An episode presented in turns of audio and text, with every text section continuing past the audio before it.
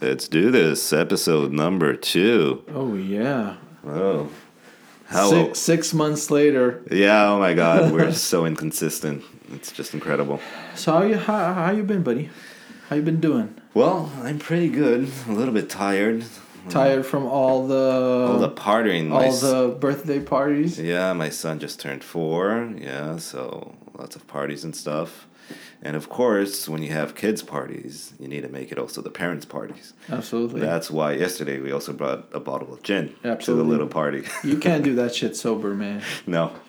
You That can't do that too shit hard. sober. Yeah, you always gotta kind of You gotta numb it down. peace, numb it down, find like your zone when you don't get too angry or upset with the kids, and just you know. And even though I wasn't having my buzz, my kid just didn't let go. He didn't want to play with his friends. It's always like, "Hey, Dad, check this out. Check this out. Uh, I want a balloon. I want this. I want that." He just kept spinning around me. It took like till about twenty minutes, till like the party ended. That he went on with his friends, and left me alone for a minute. Terrible, man. Ah, we love it. So, what's been going on? Um, maybe it's worth telling our listeners, whoever they are, our whole uh, 30 something Yeah. from our last episode. Hopefully, we'll have more by this by the time this comes out. That uh, Roman, you've joined my team. Yes, yes. We are now not just working at the same company, we are also working on the same team. which is really cool because I've been waiting for someone like Roman to just slap on all the DevOps shit I have to do. And if you're not familiar with the term DevOps, it's basically anything that has to do with tooling and front end. Hmm. Confi- Shit, configs. configuring front end shit. Yeah, well, it's not. Wish it was just front end. It's just the whole stack already. Absolutely. Like I don't know what what's the difference nowadays between like it, it's funny when I told a friend of mine who's like a real DevOps professional, he kind of gives like freelance services as a DevOps professional. Told him what what what I was doing like back in my old company when I kind of set up this whole flow for publishing a design system and having like UI tests and all that shit. And it was like, dude, it's DevOps. Like configuring shit is DevOps. That's like the thing. And it's like that thing in general that DevOps is not like he's a professional and there are people that have that job title as DevOps engineer or whatever, SREs and all those. But DevOps, as I see it, it's just the whole thing of a mindset.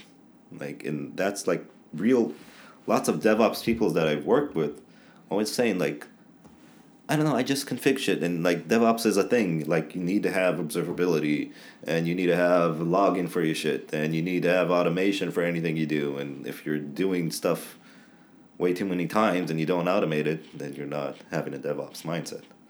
So, DevOps, DevOps. I hate configuring shit I hate it, but in general. Yeah, but it's uh, you know that's like the only kind of why I'm a bit upset of being an Android user is like as an Android user you have to config a lot of shit to get it just the way you want it. I've never had an iPhone in my life. Yeah, yeah, you just told me this a few days ago. Never in my life. Yeah, oh, well, I have. I mean, how long do we have smartphones? Probably I had like I got my first smartphone like 2013, 14. wow, really? Uh yeah, pro- probably 2013, m- maybe 2012. I don't know. Wait a minute.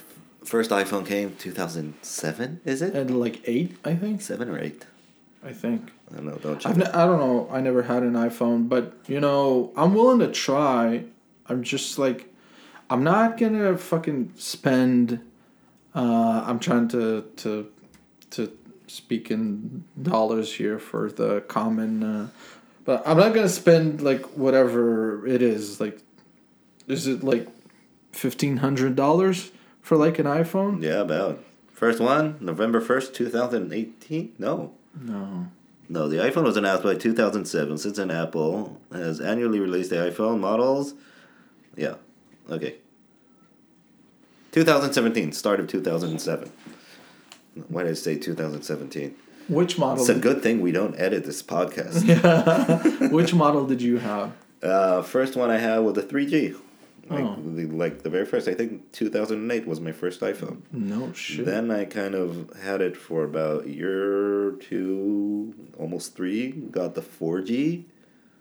And after the 4G, that held on for There's no G. It's just like three or four. Yeah, the first no, it was was 3G. G? I think it was 3G. I already have the Wikipedia whatever. page.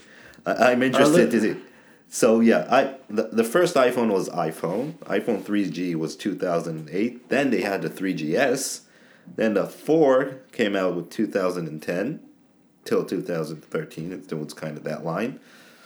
So yeah, it was a 3G. Yeah. All right. I was I was thinking maybe we can talk about the whole twin macro thing that we sort of, you know, are going through in our team. Talk about a little bit about like the history and the decision that we made, and, and you know maybe you know That could be it, but like just talking about iPhone, I'm sorry that I- I'm digressing this back. yeah But I just saw this tweet today uh, uh, by Dan Shapir, yeah uh, good old buddy from JS Jabber, and uh, previously Wix. Now he's at Next Insurance. right So he has this kind of uh, quest now. I don't know if you'd call it a quest, but this whole like iOS, like, you know that if you have an iPhone and you download it, Google Chrome, it's not actually Google Chrome. yeah yeah it's Safari It's not Chromium yeah based. I know It's WebKit. It's fucking Safari. yeah I know It's just a mask for Safari. right Same with Firefox. You can't download Firefox on an iPhone, right and that's crazy shit. And a lot of people don't know this. Yeah, like I have knew heard, this. I understand it. So Dan, I know, has kind of put put this on himself to kind of try and be the champion and the Don Quixote of kind of trying to say like Apple stop the shit, and how about you kind of get in line and let other browsers get on your phone. And why is this important? Like because we like this is our shop talk web development shit that we do is being a developer to have to kind of say, oh, there's this great new feature that came out, but Safari still doesn't support it. And like 50% of my user base uses iOS. That sucks. absolutely Like this is, and again, I keep saying like Safari is the new IE. So sorry, yeah. So Twin that was just because we were talking about iPhone. absolutely yeah I think that. it, it's a public notice what you just uh, yeah, and like, dudes, if you if as developers, I think it's on us to kind of also champion this and try and get this monopolistic company that's trying to push down their tech, which is it's not like it's not that it's bad and their engine is bad, but it just they're not in line with like the rest of the modern browsers, which is really annoying. Also as developers, also as users, and yeah, if you have an iPhone, sucks for you yeah because you can't get a better experience and new features. Never mind. Yeah. So back to kind of what you wanted to talk about. Yeah, I think it might be like interesting to sort of talk about. In general, I think you know this puts um, some, you know, this puts a spotlight on the whole like Babel, uh, SWC. In general, I think like in general we're sort of living through this transition, right? Where like I don't know, like Rust and Go and shit, you know, became popular and you know, JavaScript devs sort of realized, okay, 2022 is the year of JS tooling, yeah, brought yeah, to you by Rust and Go. exactly. Yeah. You know, so JavaScript developers realized that you know they we can you know write some some Rust code. I mean, not everybody, but some, you know, some talented people Yeah. There's can some- write some. For example, the first Israeli to be uh, recruited to Team Vers- Vercel, sorry, uh, is uh, Gal Gal Schlesinger. Schlesinger. Yeah. Which, uh, yeah, and I should say Gal is hopefully going to help me out uh, with starting up our new Next.js Israel meetup. But he's been playing around with Rust for quite some time, and he's Yeah. kind of He rebuilt like FNM in Rust, right? Well, he built the FNM in Rust. Oh, initially. I think so. I'm not sure. Oh, Well, I th- I th- interesting to hear. I, By the way, yeah, coming back to what we are saying about like having guests. So, yeah, whoever we mention and you want to come on, You're come on board. Like, yeah. yeah. Also, yeah, who was it that uh, kind of answered our tweets and said he'd come out? Liran Tal. Hunter, right. So yeah, this is kind of a We'll another holler. summon. We'll holler at you. Yeah. So back to what we were talking about. Yeah. So yeah, we we're working on a next app, right? Uh, that I, I I just recently joined, but Yoav um, was. Did you were you the one that like sort of I you am the architect Are of you this. are you the get init person for this? Yes, this? I am. Even right. before, and don't tell anyone, but before I actually officially started at Fiverr, I already pushed the first commit Right. for the repo. So how about you talk a little bit about like when you first started this repo and you decided to and you sort of you know went through CSS solutions you decided to go with Tailwind but you also wanted to um, uh, use emotion and eventually decided to use twin macro as a bridge between the both of them how about you talk a little bit about like the um, you know decision making process and like the trade offs that you made in your head. Well, um, I, I- feel like like discussing why I chose Next.js is not not uh, a purview to this question, but let's try and discuss like the CSS solutions.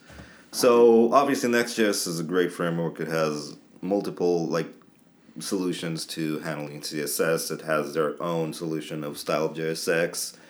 Uh, it supports uh, CSS modules out of the box. Right. It supports just regular CSS, all CSS, which has nothing wrong with that. Right. Um, however, since um, there's a few things that, like when I like wanted to choose a CSS solution that went through my mind. First of all, I've loved working with like CSS and JS solutions. CSS and JS. I always mix those up. Sometimes I say JS and CSS. Yeah. I even have an article that someone said, "Oh, you have a typo. It's not JS and CSS." CSS. Never mind. Well, so I do like CSS and JS solutions uh, in general. I just like the way that they help you componentize, like the styles, and just pass on props and stuff. And since I knew that most of my team at first would be very inexperienced with not just CSS, but wouldn't know like all these kinds of toolings around it, and Tailwind would would, would be new to them. So I but thought, why did you go? Why did you like what? Initially, you were like, I want to go with Tailwind. What made you want to go with Tailwind? In, Okay, in so why first I want to go to Tailwind is I kind of fell in love with Tailwind at my pre- previous position after I've kind of uh, set up like the, the the company's design system, like the the the infrastructure and all kind of the pipeline of how to kind of set it up and uh, the different toolings around. So over there we use just I made it kind of um, a repo that's able to publish packages uh, to npm and to bit dev and the tooling behind it was just to have kind of component library in react but also that leverages tailwind and styled components why because most of the like uh, the company's projects the jazz projects the front end projects were with react and with styled components already so i went with kind of integrating styled components with uh, tailwind already back in your old place. back in Capitolis, yes. And I also kind of wrote a really, really, really, really long blog post about it, which kind of does have several viewings, and people kind of did enjoy it. I don't Uh, get. I don't get so- like. But but but. Okay. Can you can you just tell me like what drove you to try to combine a CSS and JS solution with Tailwind? Even back then, like? I don't get. I don't get why people want to do that. Even. Well, the thing is, because it was supposed to be a shared component library, and it should have been kind of install this package with all this CSS that's attached to it. Oh. and without like putting like tailwind inside this new project that was kind of the motivation to kind of have you know Encapsulation. encapsulated built chunk plug and play ui component that already has the styles but just that the development experience would be easy to kind of get Work on it. to work on it and kind of generate all the stuff. Right. Okay. So because of that, what I had to do was also kind of use um, the tail, Tailwind command line tools and kind of generate the CSS and and be as part of the build of each component. And uh, yeah, it was all kinds of fun. So that was kind of the initial thoughts I had. And then I came across, uh, I think it was, it was two people I really look up to in in the web development world. One is Max Stoiber. I hope I pronounce his Yeah, name I think well. it's Stoiber. Well, the the creator of Style Components, and I've been following him for quite a while. And he wrote this article called "Why I Love Tailwind," which talked about like a lot of the things that also made me kind of fall in love with it. But part of his kind of thesis there was that Tailwind is great, but sometimes it's not dynamic enough like a CSS and JS solution. So that's why he kind of mentioned Twin Macro, which is by Ben Rogers Rogerson Rogerson. I'm sorry, Ben. I've never hmm. said said your name out loud. Um, which is this guy? I think he's from Australia. I don't remember. Never mind. Okay. But the whole idea there is Twin Macro is just a way of using Tailwind inside CSS and JS solutions. I wouldn't say with minimal setup, but with some features that were not yet available inside Tailwind, like vanilla Tailwind, but also had this kind of Like arbitrary values and stuff like that. yeah, arbitrary values, uh, the parentheses that kind of you can group together, like uh, um, Variant grouping. variant groupings and uh, responsive sizes. But hold on, you're saying that like if you would have had an a, uh, a team of more experienced, you know, developers, you would have gone with stock Tailwind. Tailwind, Probably just Tailwind. Right? I, I believe so. But because also, like the design, and I knew that we had inexperienced developers, and I wanted to kind of allow a lot of flexibility in terms of working, just in, in terms of developer experience. So I went with emotion and emotion as an alternative for style components, just because it's a little bit more performant. Um, So you're you're, you're and like with thinking with twin macro just Yeah. so you could kind of leverage with whichever you want and if you don't know how to do it in tailwind right. just write css You're saying like the most like writing CSS in emotion is is sort of a more traditional or more classical way of thinking about CSS. right Is like is initially you, you could think about it the same way as you do with like selectors, right? It's just you don't use selectors. You sort of name your div something, but it would be the same way as you know having a class name. But essentially, right, like finding a way to reference uh, a a block of CSS, and you thought that that would be a simpler, you know, development model than like the leap that you need to do to sort of go into full, full utility classes. utility classes and putting that on all your html or JSX and yeah and you see like the, the kind of resistance you get Yeah. like from our team right now Dude, like, listen, like I remember picking up Tailwind in like probably 2017 or 2018, like talking about like 064 of Tailwind. And I was like showing it to my coworker and I was like, let's like start doing this. And he was like this straight up, you know, writing Sass mixins type of guy. And he was like, oh my god blasphemy fuck no this is like. Disgusting right? This is disgusting. Dude, I understand that notion because again, when I first looked at Tailwind, I was like, "Oh, cool," but uh, but gross. but ew, but then dude like i don't know why i never got that feeling maybe that's because you used to be a Rails. a Laravel developer. Laravel yeah, developer. yeah, absolutely. You know, I remember the. I- I think I told you about it. I remember those screencasts by Adam Wathan where he he was trying to build Kitetail, which was supposed to be some SaaS app, where he was playing around with uh, these this like sort of in-house CSS framework, and everybody was asking about like what's the CSS framework, blah blah, blah and that, you know, developed into Tailwind. But yeah, I never got that sense of like, ooh, this is gross. I was like always like, yes, not naming like. Yeah. I, always sort of you know uh, really really like that aspect of Tailwind. Okay, okay, so that that makes sense. So you know you went with Twin Macro because it was like obviously like if you want to combine if you want to have the ability to you know write both css and js and tailwind it's pretty natural to look for a bridge between them Yeah, so it was that and other solutions I kind of came across, like while I was still looking into uh, Twin Macro, where Twin, which is another one that's there's Twind yeah, yeah. and Twin. Oh really Yeah, um, they just I think they just added support for something else. I don't know. It's so hard to follow like everything, you know. But right but I've tried. But I kind of went on because I, I was saying Max Stoiber was kind of giving praise to Twin Macro, and then I heard like Tanner Linsley also kind Yeah. of giving props to it, and I said, uh, "What the hell? These two guys are putting Yeah, their like these guys kind of go with it, and why not try it on this was project? next 10 or 11 already Well, we were already at next eleven, I think. Yeah. but just, but just right is, after this project started, like next twelve came up. but this is like pre swc support Yeah.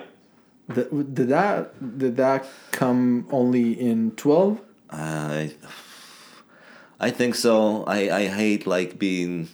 It's like with the iPhone, Yeah. like remembering stuff. Like memory is not Yeah. something I'm really strong at. That's where I go and Google everything almost. yeah, yeah. I need to quit smoking weed. Anyway, But like the Babel thing didn't like it wasn't No, like a thing that even it didn't come across my you as a concern. Not really, because I'm like, I don't know. I knew Next. I've been working with Mix Yeah. for such a long time. Like Babel macros and Babel like plugins were something I used to add because yeah, all right, it's a Because little we're, bit we're used to having Babel in our pipeline. right, exactly. Yeah, absolutely. So now with the like the age of new tooling for JS, which everything is just no, no more Babel. No, Babel Right, is, is right. slow. It's written in in Node. It's not good anymore. Right. and you can see like all these new tools like Vite and and ESBuild and stuff. V, dude. At this point, dude, I can't I can't pronounce anything. I keep pronouncing everything wrong, and also I don't be- get- I don't being like also American and also Israeli. Like all my words. I don't are- get how people like, still get it wrong. I can't say Microsoft correctly when I speak in Hebrew because then I say Microsoft. you know, it's stuff like that. It's, it's, everything is, is weird thing. But on the other hand, um, yeah, so so like uh, we, we sidetracked a little bit. Yeah. Uh, um, so yeah, I had I didn't think about Babel as being something that is gonna kind of hold hold us back in any kind of ways. Right. So yeah, so now so so the thing about maybe uh, giving a little bit of context. Yeah, maybe explain a little bit how like the whole thing works, or maybe like you know how you guys experienced, how you guys actually you know ended up working with it. How was it for you to like onboard these like uh, we have here two amazing developers. Maybe we'll we'll have them on the show sometime. Yeah, definitely Uh, you know that are you know fresh out the the army. the army here and um, maybe you can m- m- i'm interested like how how was the onboarding process? How was like explaining this is tailwind. This is emotion. This is twin macro that combines between them Well, yeah, it was a little bit difficult to kind of put all the pieces together, but once they kind of got their hands dirty or looked at some code, it made sense in ways. I think like just the fact that we use Tailwind, like our our guys are were not very strong with CSS, and just using Twin Macro, like Tailwind via Twin Macro, has really made them better CSS developers because they went straight to like Tailwind stocks. And Yeah. they're amazing. Right. They like give you all the explanations, and it clicked for them like how kind of right everything you know works. you know what maybe just you know for the listener just like a couple of words about like like the whole like s- set up the terminology so like tailwind is a utility you know class framework, right? Where where basically you build all your styles from these like atomic CSS classes that are you know usually coupled to a single CSS property, right? So like MR4 is you Margin know right. margin right 16, 16, yeah. pixels, right?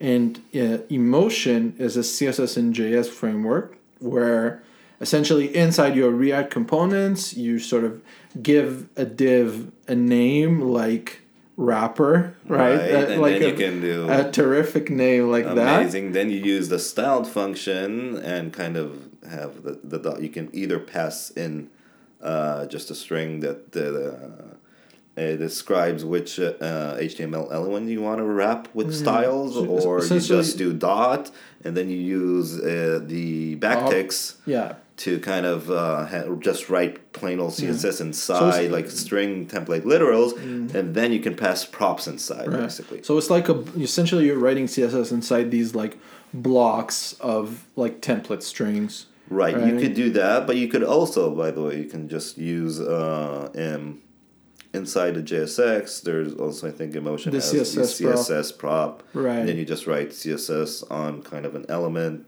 equals whatever, like Right. so the string template. Right, and then in twin, and then twin macro, what it does essentially it's a So wait, and it's Yeah, also okay. important kind of to say what that does behind the scenes, and of course uh, behind the scenes, the thing about CSS and JS li- library they have kind of runtime overhead, because they need to be compiled at runtime, because you got props that are passing in and kind of Yeah. needs to generate what it does. In the end, it generates uh, CSS tags. class style tags Yeah. that are injected into the HTML document.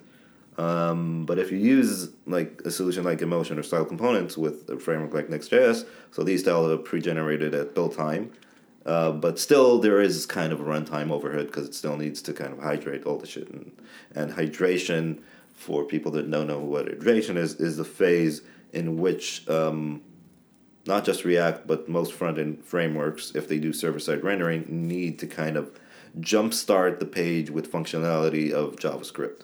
Right. Uh, that's like the TLDR that. I might Right. be missing an explanation. Right. there, I mean, we- doesn't matter. yeah, but that's not worth it. So, um, So so, So- twin twin macro. so Twin Macro, what it does is Twin Macro adds, um, kind of has a few ways of using it. One is to kind of use it very simple. It has to work with a CSS and JS solution. You have to have one of them, if I'm not mistaken. I could be mistaken about this, remember, but it does work with Style Component. It works with Emotion. It works with Stitches. I think they have Vanilla Extract support. I'm not sure yet. And Vanilla Extract is another CSS and JS solution, but it has zero I mean, runtime. you, you could use just the TW thing for, you know, variant grouping and, oh, you know, like I think the whole premise of Twin Macro to begin with was like the whole like bundle size thing, right? Essentially, like what we have now with Twin. Macro, okay. Twin Macro doesn't have any runtime overhead because it's only a build, build time tool. Right. It uses Babel as a macro, which basically goes and looks for all the TW with backticks and and just kind of tr- transforms it also into CSS in the end. But the thing about it is, unlike what something that I've noticed is a little bit unlike, uh, unlike uh, emotion and stuff. Wha- uh, uh, sorry, let, let me uh, correct myself. Unlike what Tailwind does, which each utility class that, that it takes, uh, it creates, it doesn't create like the same class twice. I think, and I again, I, I've just kind of observed it, and it might have not been completely correct, but I think it generates like, even if you use kind of the same uh, class name you want to use, like whatever M M four on two different kind of elements, then it'll generate that twice. I'm not sure, Okay. but it might it might have also because because you use it in combination with something like emotion, then it kind of thinks that it needs a different hash, meaning it creates a different and kind of Right. different class. But like the idea eventually is that you're able inside of those emotion, you know, blocks, you could, could do, use, yeah, you know, you could use just uh, like uh, string interp- uh, how do you use the how do you call when you do the dollar sign and curly brackets Yeah, I don't know. inside string template literals? Yeah, It's just, variables. va- no, but there's a word Interpolation? like a- know, okay, yeah. an, an, an expression interpolation, I guess.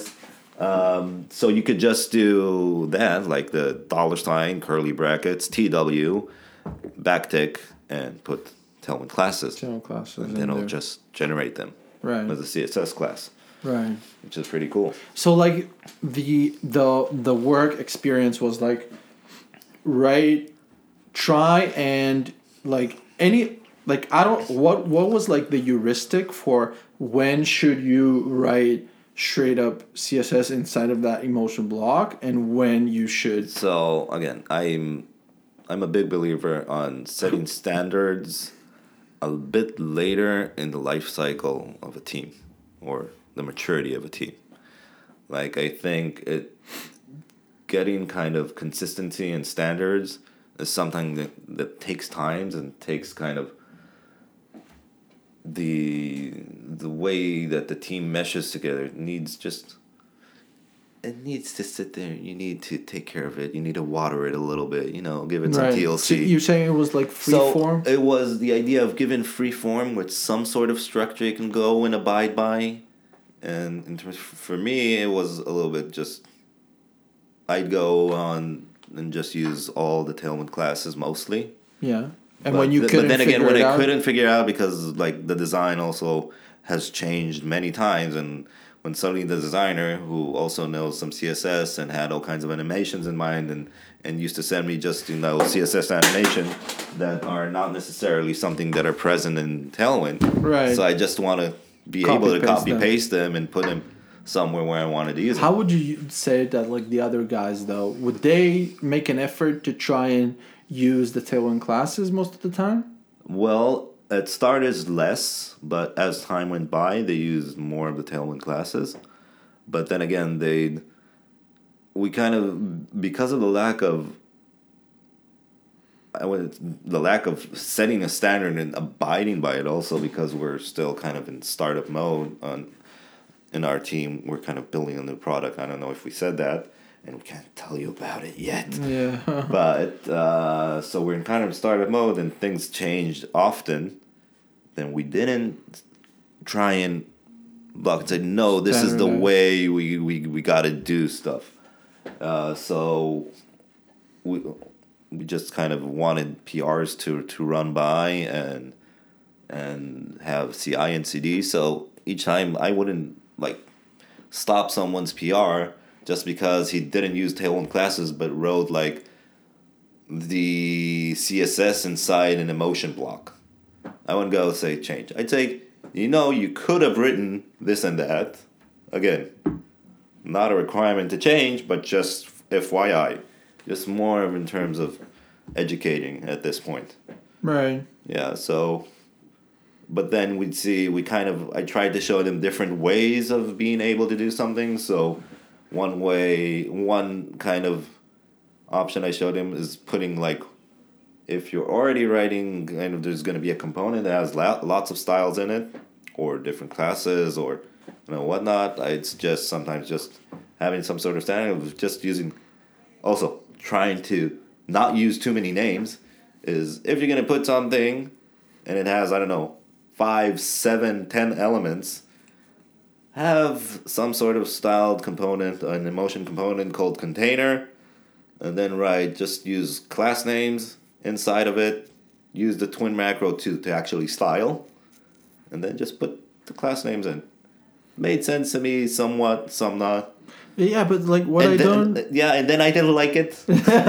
What I don't understand is like why what types of things I always like wonder you know in, in the beginning earlier stages of Tailwind people always used to tell me like but you can't do everything with Tailwind right? And like I was I was I was always interested in like what types of things right? So- like so, you yeah. felt that like TW on the on the HTML element was not sufficient. So and, uh, except from like copy pasting you know CSS So again, uh, I'd say all kinds of pseudo classes, Mm. stuff like that. Like especially now with the, the new generation of pseudo classes that's coming in. So where and not and first is not and all kinds of combinations you can do that sometimes they make so much more sense um, than trying to kind of find a tailwind way of doing stuff or just in that It's element. just easier. Yeah. It's so- just easier. yeah. Gotcha. Because tell again, CSS is amazing, right? Yeah. It's gotten so much better over the years. Yeah, I think it, it you know it, it, it like we said before it requires a mental shift to be like you know like even if you want to say like let's say you want a striped table right Mm-hmm. we're used to thinking about going to our css class at the uh, you know at the t body level and being like you know odd child you know background color blah blah blah right it's Right. easier it, it, it, it's how we're programmed to program right, Right. Uh, instead of like you know going into like grabbing the i like the index from the loop and saying like if the index is Right. model you know blah blah blah it's like it's just a different way of thinking about it Definitely. yeah it's- So it's like, you know, uh, in the latest conference we went to together, right which was just the first conference we've been at for a long time for since long COVID, time yeah which was React Next uh, in Israel. And there was talk by Amit Sheen about how to solve React problems with CSS, which I really enjoyed because he had lots of stuff that were like, like you were saying, like finding things that are programmatically kind of you can manipulate and see oh yeah if i'm running over some sort of an array and the last one i want it to be with a different style or or when um, this is empty just like when this array has no items in it render null. So something nice he had it was like you know there is a like the empty pseudo class. So if some element is empty, you could just solve it like that instead of rendering null and stuff. So yeah, there. I really enjoy it because there are a lot of ways to approach solutions, right? Right. Especially as a programmer, especially with CSS and, and JavaScript and and this whole like like the old way of separation of concerns that HTML has one thing and JavaScript has another and CSS is one. It's Right. all like the shift has been changing for the past I think five years. Like I'm not five, even more. Like ever since the, the big framework wars of 2012 yeah. Everything kind of the separation went into the separation is now component based, right? right So everything is mixed and matched to find kind of the way that is, at least the way I see it, is what is more comfortable for you as a developer to use. Right. Okay, so so now recently I've joined and we sort of started talking about this and and you know we get that warning now when you run the dev build of like uh, sorry skipping SWC because you have a Babel config, right? And that sort of got us, you know, thinking, Yeah, so again, I don't know if you mentioned it. SWC is a new build tool Right, that right. has been adopted by uh, Next.js and uh, Right. the Vercel team. the guy the guy is uh, is like an Right, so- employee, yeah, right? yeah, yeah. They, they, they, they've scooped up everyone. Yeah, yeah. right? Uh, so yeah, I think the creator of SWC is in Vercel now. Yeah. So and It's a Rust based. it's a Rust based It's very uh, fast. bundler. Is it a bundler I think tool? it's just a transpiler at this point. It just does like the Babel yeah, thing. it does a Babel thing because it still uses Webpack because again also um, But I, I, I think I think it, it is trying to tackle both type checking. He's trying to kill they- basically yeah. TSC Right. Mm-hmm. Webpack. I don't know if they're trying to kill Webpack. Yeah, I'm I- not sure. I think so. Because again, like you- Vercel, like we said, they're scooping up everyone. So also Tobias. Yeah, is I know. like, the but if you go on the website, I think if you go on the website SWC, then you see he like tells you like, you know, transpilation done, and then he has like, Oh yeah, you I know, type checking not like in construction and bundling in construction. That's fine. To be honest, right? Like, to be honest, Mm-hmm. they're all supposed to be like one, right? Like we're not Right. supposed to have I don't want to fucking mix and match shit anymore. Like I'm so tired of this. we don't need to have a TS config, a Babel RC, and a Webpack config. config and oh, And and So many much more configs. tachlis, you don't need ESLint fucking config and prettier config. Yeah. You need just like one fucking dev thing. right. That's why that's why I love Next. Like mostly, it takes away a lot of those decisions you have to make. Right. They, like it doesn't. You don't need to configure Webpack. Right. You don't need to config like CSS modules. That's if you- what the Rome tools are trying to do. Right. Uh, I just got an, an email from them about like the latest uh, update or something. I didn't look at it. I listened to a podcast where they're on uh, Sebastian and uh, Jamie Kyle, Mm-hmm. and they were talking about um, uh, Rome before they decided to rebuild it in Rust, and now they're. I know that they're Crazy. Everybody's yeah. like going nuts. Oh, we, we have this something that we've built for the past two years. Let's yeah, throw dude, it in the trash. it's crazy that they built so much stuff, and then we're like, let's rebuild it all in Rust. I mean, I I, I, I get feel it. It's like right now that remix came out, and we're like, hmm, maybe we'll build Maybe up we'll-. It's Rewrite crazy. it in remix. But that's what that was like the idea of Rome, right? It was like we want to be a linter, a formatter. We want to be all the tools in one. Right, They yeah. want to be one ring to rule them all. Right. I love it. I love the idea. Uh, to be to be honest, but you know, so what happened is we were like sort of talking and to about the, and- then I think like w- we came across that issue in on the twin macro repo of like Tailwind three support, right? Yeah, I came across that. I also reached out to Ben and kind of asked him, "Hey, dude, are you gonna add like support for this somewhere?" Right, Yeah, and then we see that there's like a huge to do list to support Tailwind 3 essentially. So, like, you know, so what this means as that we are basically married to this tool, right? We're married to this tool, and like, I'm okay with with being I'm okay with you know relying on open source tools that are maintained by a single person, you know, in general, but, But still, as times have taught us lately, yeah. those things can go to hell very, very fast. I think I think it really depends on like what the scope of the dependency is, right? Something like Twin Macro is, it has its Yeah. it, it's it it's sort has of its talents inside. yeah. It's like it just it just you know spreads into every part of your Yeah. system, And right? Again, it's it's it's such a great library on one hand. Absolutely. And it's such a shame that th- there's not m- so much more people Absolutely. and money behind it. Right.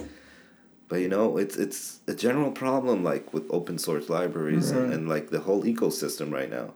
Right. But in general it's risky in general it's risky to have these types of dependencies and it, it you know it doesn't matter what the, the programming language or the framework is we had those dependencies in rails you know and in php des and whatever it's just like risky to have these dependencies that are like cross platform that like migrating off this dependency is like this yeah, huge There's no code mod to deal with that. Yeah, I mean- you wouldn't write one. You can't go into a file and just do replace this with that. Absolutely. It's just it, usually it's just difficult, right? Because things are constantly changing and moving forward and like who knew what 8 months ago that like Babel is gonna be- stop being a thing, right?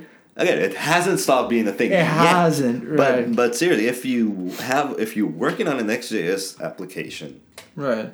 you don't want Babel nowadays No. because that's gonna make your builds Slower. like yeah. a third, no, two thirds slower. Right, absolutely. I think in general, every new React JavaScript project nowadays realizes, right, that being dependent on Babel might be a problem. You know, it might be, you know, soon, it might be not that soon, but yeah, but again, if companies like Apple keep on like what's going on with WebKit and Safari going, you're gonna need Babel or a tool that's similar to transpile it Yeah. to be compatible to all No, browsers. definitely. I'm talking about the fact that like we know that like Rust-based tools are becoming more predominant, right? Mm-hmm. And we know we understand that any like build tool, any dev, you know, pipeline tool that is based on Node is in potential danger from becoming deprecated in the next few years. Yeah. Like we, we know this.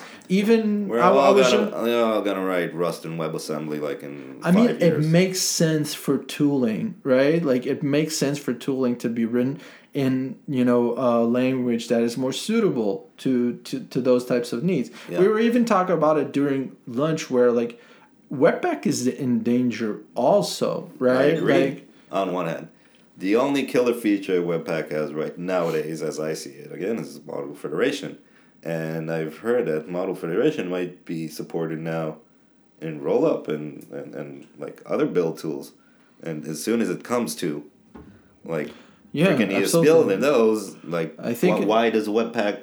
Why do you need a Webpack anymore? absolutely, I think it's just a lot harder to kill Webpack than it is to kill Babel, right? So no, again, At this we, point, we we're looking at our scope right at, at our problems but think about legacy systems and like systems that have been built even two years ago absolutely. they're so dependent on. So let's talk. like think about think about fiverr you were just telling us like the dependency how you have to manage and the tools that were set like think Very about just react they, they still haven't gone to Uh, react 16 right No, no, no. React is staying. Uh, it- they're on seventeen for some repo, but I not think. a long time some repos Yeah. but not the whole No, no, no. company But think about even for us, right? For us, so basically, we decided to try and migrate off of Twin Macro because we. I mean, We want speed. Right. I mean, first of all, we want SWC and we want, you know, Tailwind 3 support, right? Mm-hmm. We want to be able to bump Tailwind in our package JSON. But, like, you know, other than that, I think that we understand We that. want consistency as well. Yes, that's true. But I think we understand that looking forward, there's just a lot of risk in staying very, very, you know, coupled to twin macro. Not because it's a bad thing, No. right? Because It's a trade off. yeah, because it's just a thing that is very, very, you know, spread across the system. It's very, very hard to mm-hmm. migrate off of it. And even for us, right, it's going to take us a long time. Yeah. It's going to take us a long time to sort of move off of Yeah, it little you by can't little. you can't do it in one full swoop. No, no. So yeah, so our strategy, just in general, you were interested, was to kind of good Boy Scout and anything new, try and only write it with Tailwind Classic, like only using class names and not using the the whole twin macro setup, and try and avoid using emotion, uh, if you can. And uh, if you come across a file that has use of the twin macro, just kind of try and rewrite it if you got the time and just two class names. Yeah, that's just the general stra- Right. strangulation and pattern it's, sti- strategy. and it's still going to take us like at least six months to, you know, com- to you know get that SWC you know SWC support. that sweet, sweet, sweet speed. Yeah, that sweet speed. It's going to take us a long time. I'm not sure it'll, it'll take six months because I don't know. Yesterday, uh, like the past few days, I've already like refactored like A number a, of a number of components. It was pretty straightforward, pretty yeah, easy. Absolutely. So I'm hoping. I don't know, like sleepless nights. I find Right. myself uh, bored and Yeah. stuff. I could go and just Absolutely. stuff from. I think like the most important thing, important lesson, I'm I'm sort of taking from this um, whole issue is really thinking in a very, very critical way about the dependencies I have in my system. Right. I mean, I w- also thinking about dependencies like CLSX or class names or whatever you use. Yeah. It's it's like a de- it's like a dependency that's gonna be imported in almost every file in your system. It is very very hard to decide. Yeah, I don't want to use CLSX. I want to use. You know, well, I'll write my own thing that takes in strings and translates and no. I, I'm just saying that if you do want to do that, it's going to be very very hard. But what is the impact the impact is very, very, very little, Yeah, right? I agree. But like something like Twin Macro has the same influence in terms of like it's spread across your system, but like the influence of not being able to delete it from the system is very very meaningful. It means you're st- you're tied to Babel. It means like your the version of Tailwind that you're using is tied to the version that Twin Macro supports, mm-hmm. right? It's like the impact is very very large. So The blast radius. yeah, and I I, th- I think in general in the word in in the world of you know we have so much npm modules that we can sort of you know I have this little problem. How, how about I, I you know I, I go grab this little Yeah. uh, library thing that helps me with it. But like you understand that if you're doing something that you know then you need to think about it really really carefully because mm-hmm. if you introduce it's something like a relationship. absolutely absolutely Like it could be a very nice little fling you want to have, right but then it becomes this very serious intertwined relationship with a very clingy mm-hmm. spouse. No, you need to think about. I think that like one of the great things about Tailwind, and we've talked about this, that is that like Tailwind is like the one of the most transferable technologies Yes. ever. It's amazing. Right. Like the thing is, it's framework agnostic. It just works. It's Right. Just utility classes. It makes sense. Absolutely, like we're not going to do that. But really, what is the cost of, you know, migrating all of our Tailwind setup into a Svelte project or into a Rails project? Uh, what's the cost? It's not that big. It's just CSS files, right? Right. I mean, there's the whole build process thing, right? But Right. The post even CSS running and all that. right, even if you don't I'm not sure what's happening with three though. If you have to have that, or does it come and you do in? need you do need node for like the post css thing but uh, because uh, rails 7 uh, was like the default rails 7 setup is no no node Mm-hmm. right so uh, i know that dhh sort of um, uh, you know What collaborate does DHH stand for, by the way? David Heinemeier Oh, Hansson. Okay. right? So I know he sort of collaborated with Adam Wathan to um, make sure that Tailwind um, sort of provide these binaries that you can just uh, Yeah. run, and that don't require. Interesting. So you you can have ta- you can have Tailwind three with the JIT without Node essentially. Amazing. Yeah. So that to that point, right? You can you can move Tailwind CSS from any project. It's it's like it's very very transferable, right? It's so The knowledge is transferable. right. So the, the the vendor lock in here yeah. is very very minimal because you know even let's say that you want to quit Tailwind altogether, you Yeah, just you grab that CSS, CSS. file and that's it. Yeah, you just move it with you and you slowly migrate off of it. But like it's not it's, you're not tied to a in anything other than CSS, and Right. we know that CSS is gonna stick around, right? Yeah. we know we're gonna, it's gonna stick around. So I was always thinking about that with all those. You, you remember those like um, uh, sort of HTML flavors like Pug? Mhm. Remember that? So, Pug and uh, Jade. yeah, Jade, I think those are the same thing, but whatever. whatever. No, What- but wait, like, are you referring to template engines?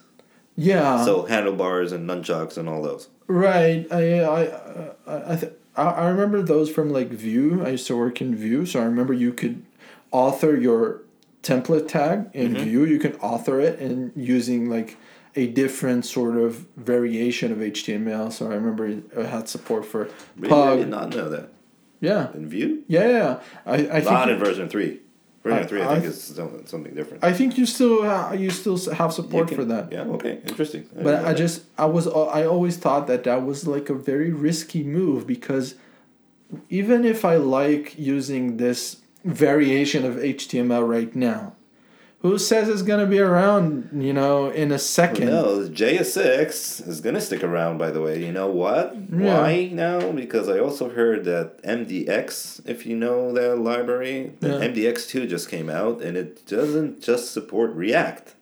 You can write JSX inside of it, inside of Vue. Absolutely, but even think about it. Like, what's the cost of of migra- of sort of transforming JSX into H into valid HTML. It's very little. Yeah. You can do that with like a code mod, right? Yeah.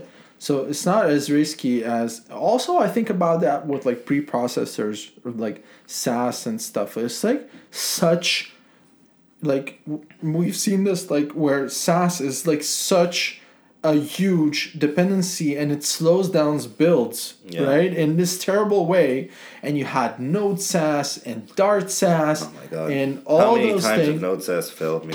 Absolutely. And you're like married to that fucking thing for life. Right? Yeah. Like migrating off of it is so costly. It would require so much resources that most companies just don't do that. Yep. Right? So That's why legacy systems are born. No. That's the way they are born. absolutely. Yeah. But I'm saying like being careful, right? And being super critical about the things that you decide to marry It- to. yeah, it's always a gamble though. too. Even even next. Even Yeah. next. We've talked about Yes, like it was. It's it's it's a it was a gamble for me in my career, but it was a good choice. Right, right. But like let's say that like remix sort of passes them like you know they're like let's say that you know in a couple years remix becomes like the de facto and and next becomes like the new gatsby Yeah. oh right let's say next becomes the new That gatsby might happen. I said that might happen it really might happen. I don't know. and that would suck balls that would be terrible Yeah. right? Yes, and you listen would. to all these people like, yeah, I just rewrote my blog from like Gatsby to to Next. to next to remix uh, to It's SvelteKit now. right? So it's it's a real big like gamble to sort of go to sort of have a dependency that big, right? Like, do you think that there'll be some sort of time that everything's gonna slow down a bit, and there'll be like people will settle for I Dude, don't know I hope two, not. three. I'm moving industries if it does. I love it. I love no, it. I, I'm kid, of course. I love it too on one hand, but it is a lot to kind of It is a lot.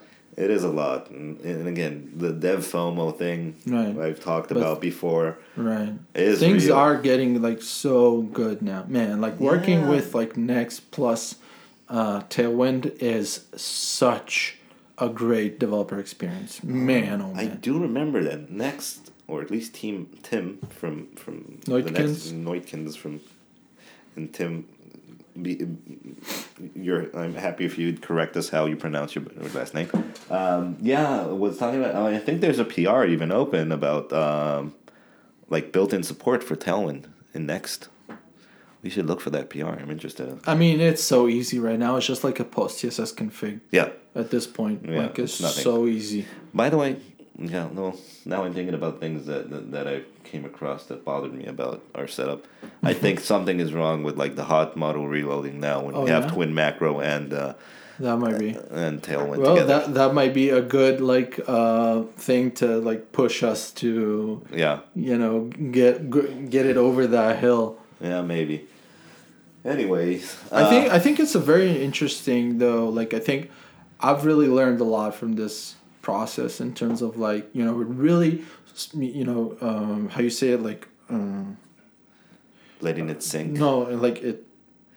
Uh, Yeah, it- sort of you know. I'm seeing Roman hold his hands above his head, trying to kind of. I'm saying I'm trying to say that it sort of became very very you know strict sort of in my brain right like Mm-hmm. you know the sort of mental process that you need to go through before you go ahead and sort of pick up another you know tool or pick up another Yeah. framework yellowing tools. yeah it's like uh, tr- try and be very very careful think about it think ahead you can't just think about the now right you need to think a little bit of like Exactly, but that's also kind of the the, the double edged sword. So if you're working in some sort of setup of a company that's not a large company and is maybe kind of startupy and things change a lot under your feet and you pivot and you change kind of features and stuff.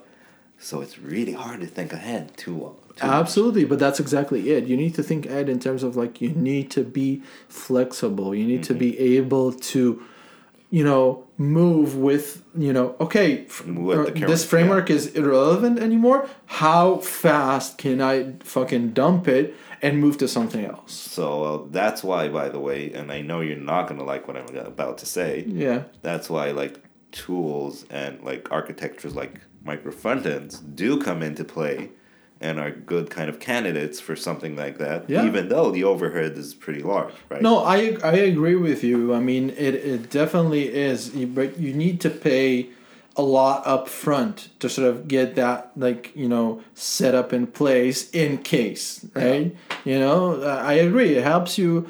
It helps you in that respect. I I I remember like working at a company where they implemented this you know microservice architecture for the back end Mm-hmm. and I was talking with my with my boss at that time I was like why why you did that and no company has been successful with microservices but Netflix, I think, or Spin and Spotify. Maybe you know, I don't know. He, he told me like after years of maintaining this legacy PHP system, he was like, you know what, like if I wanna if I look at this microservice and I feel like we made a huge mess of it.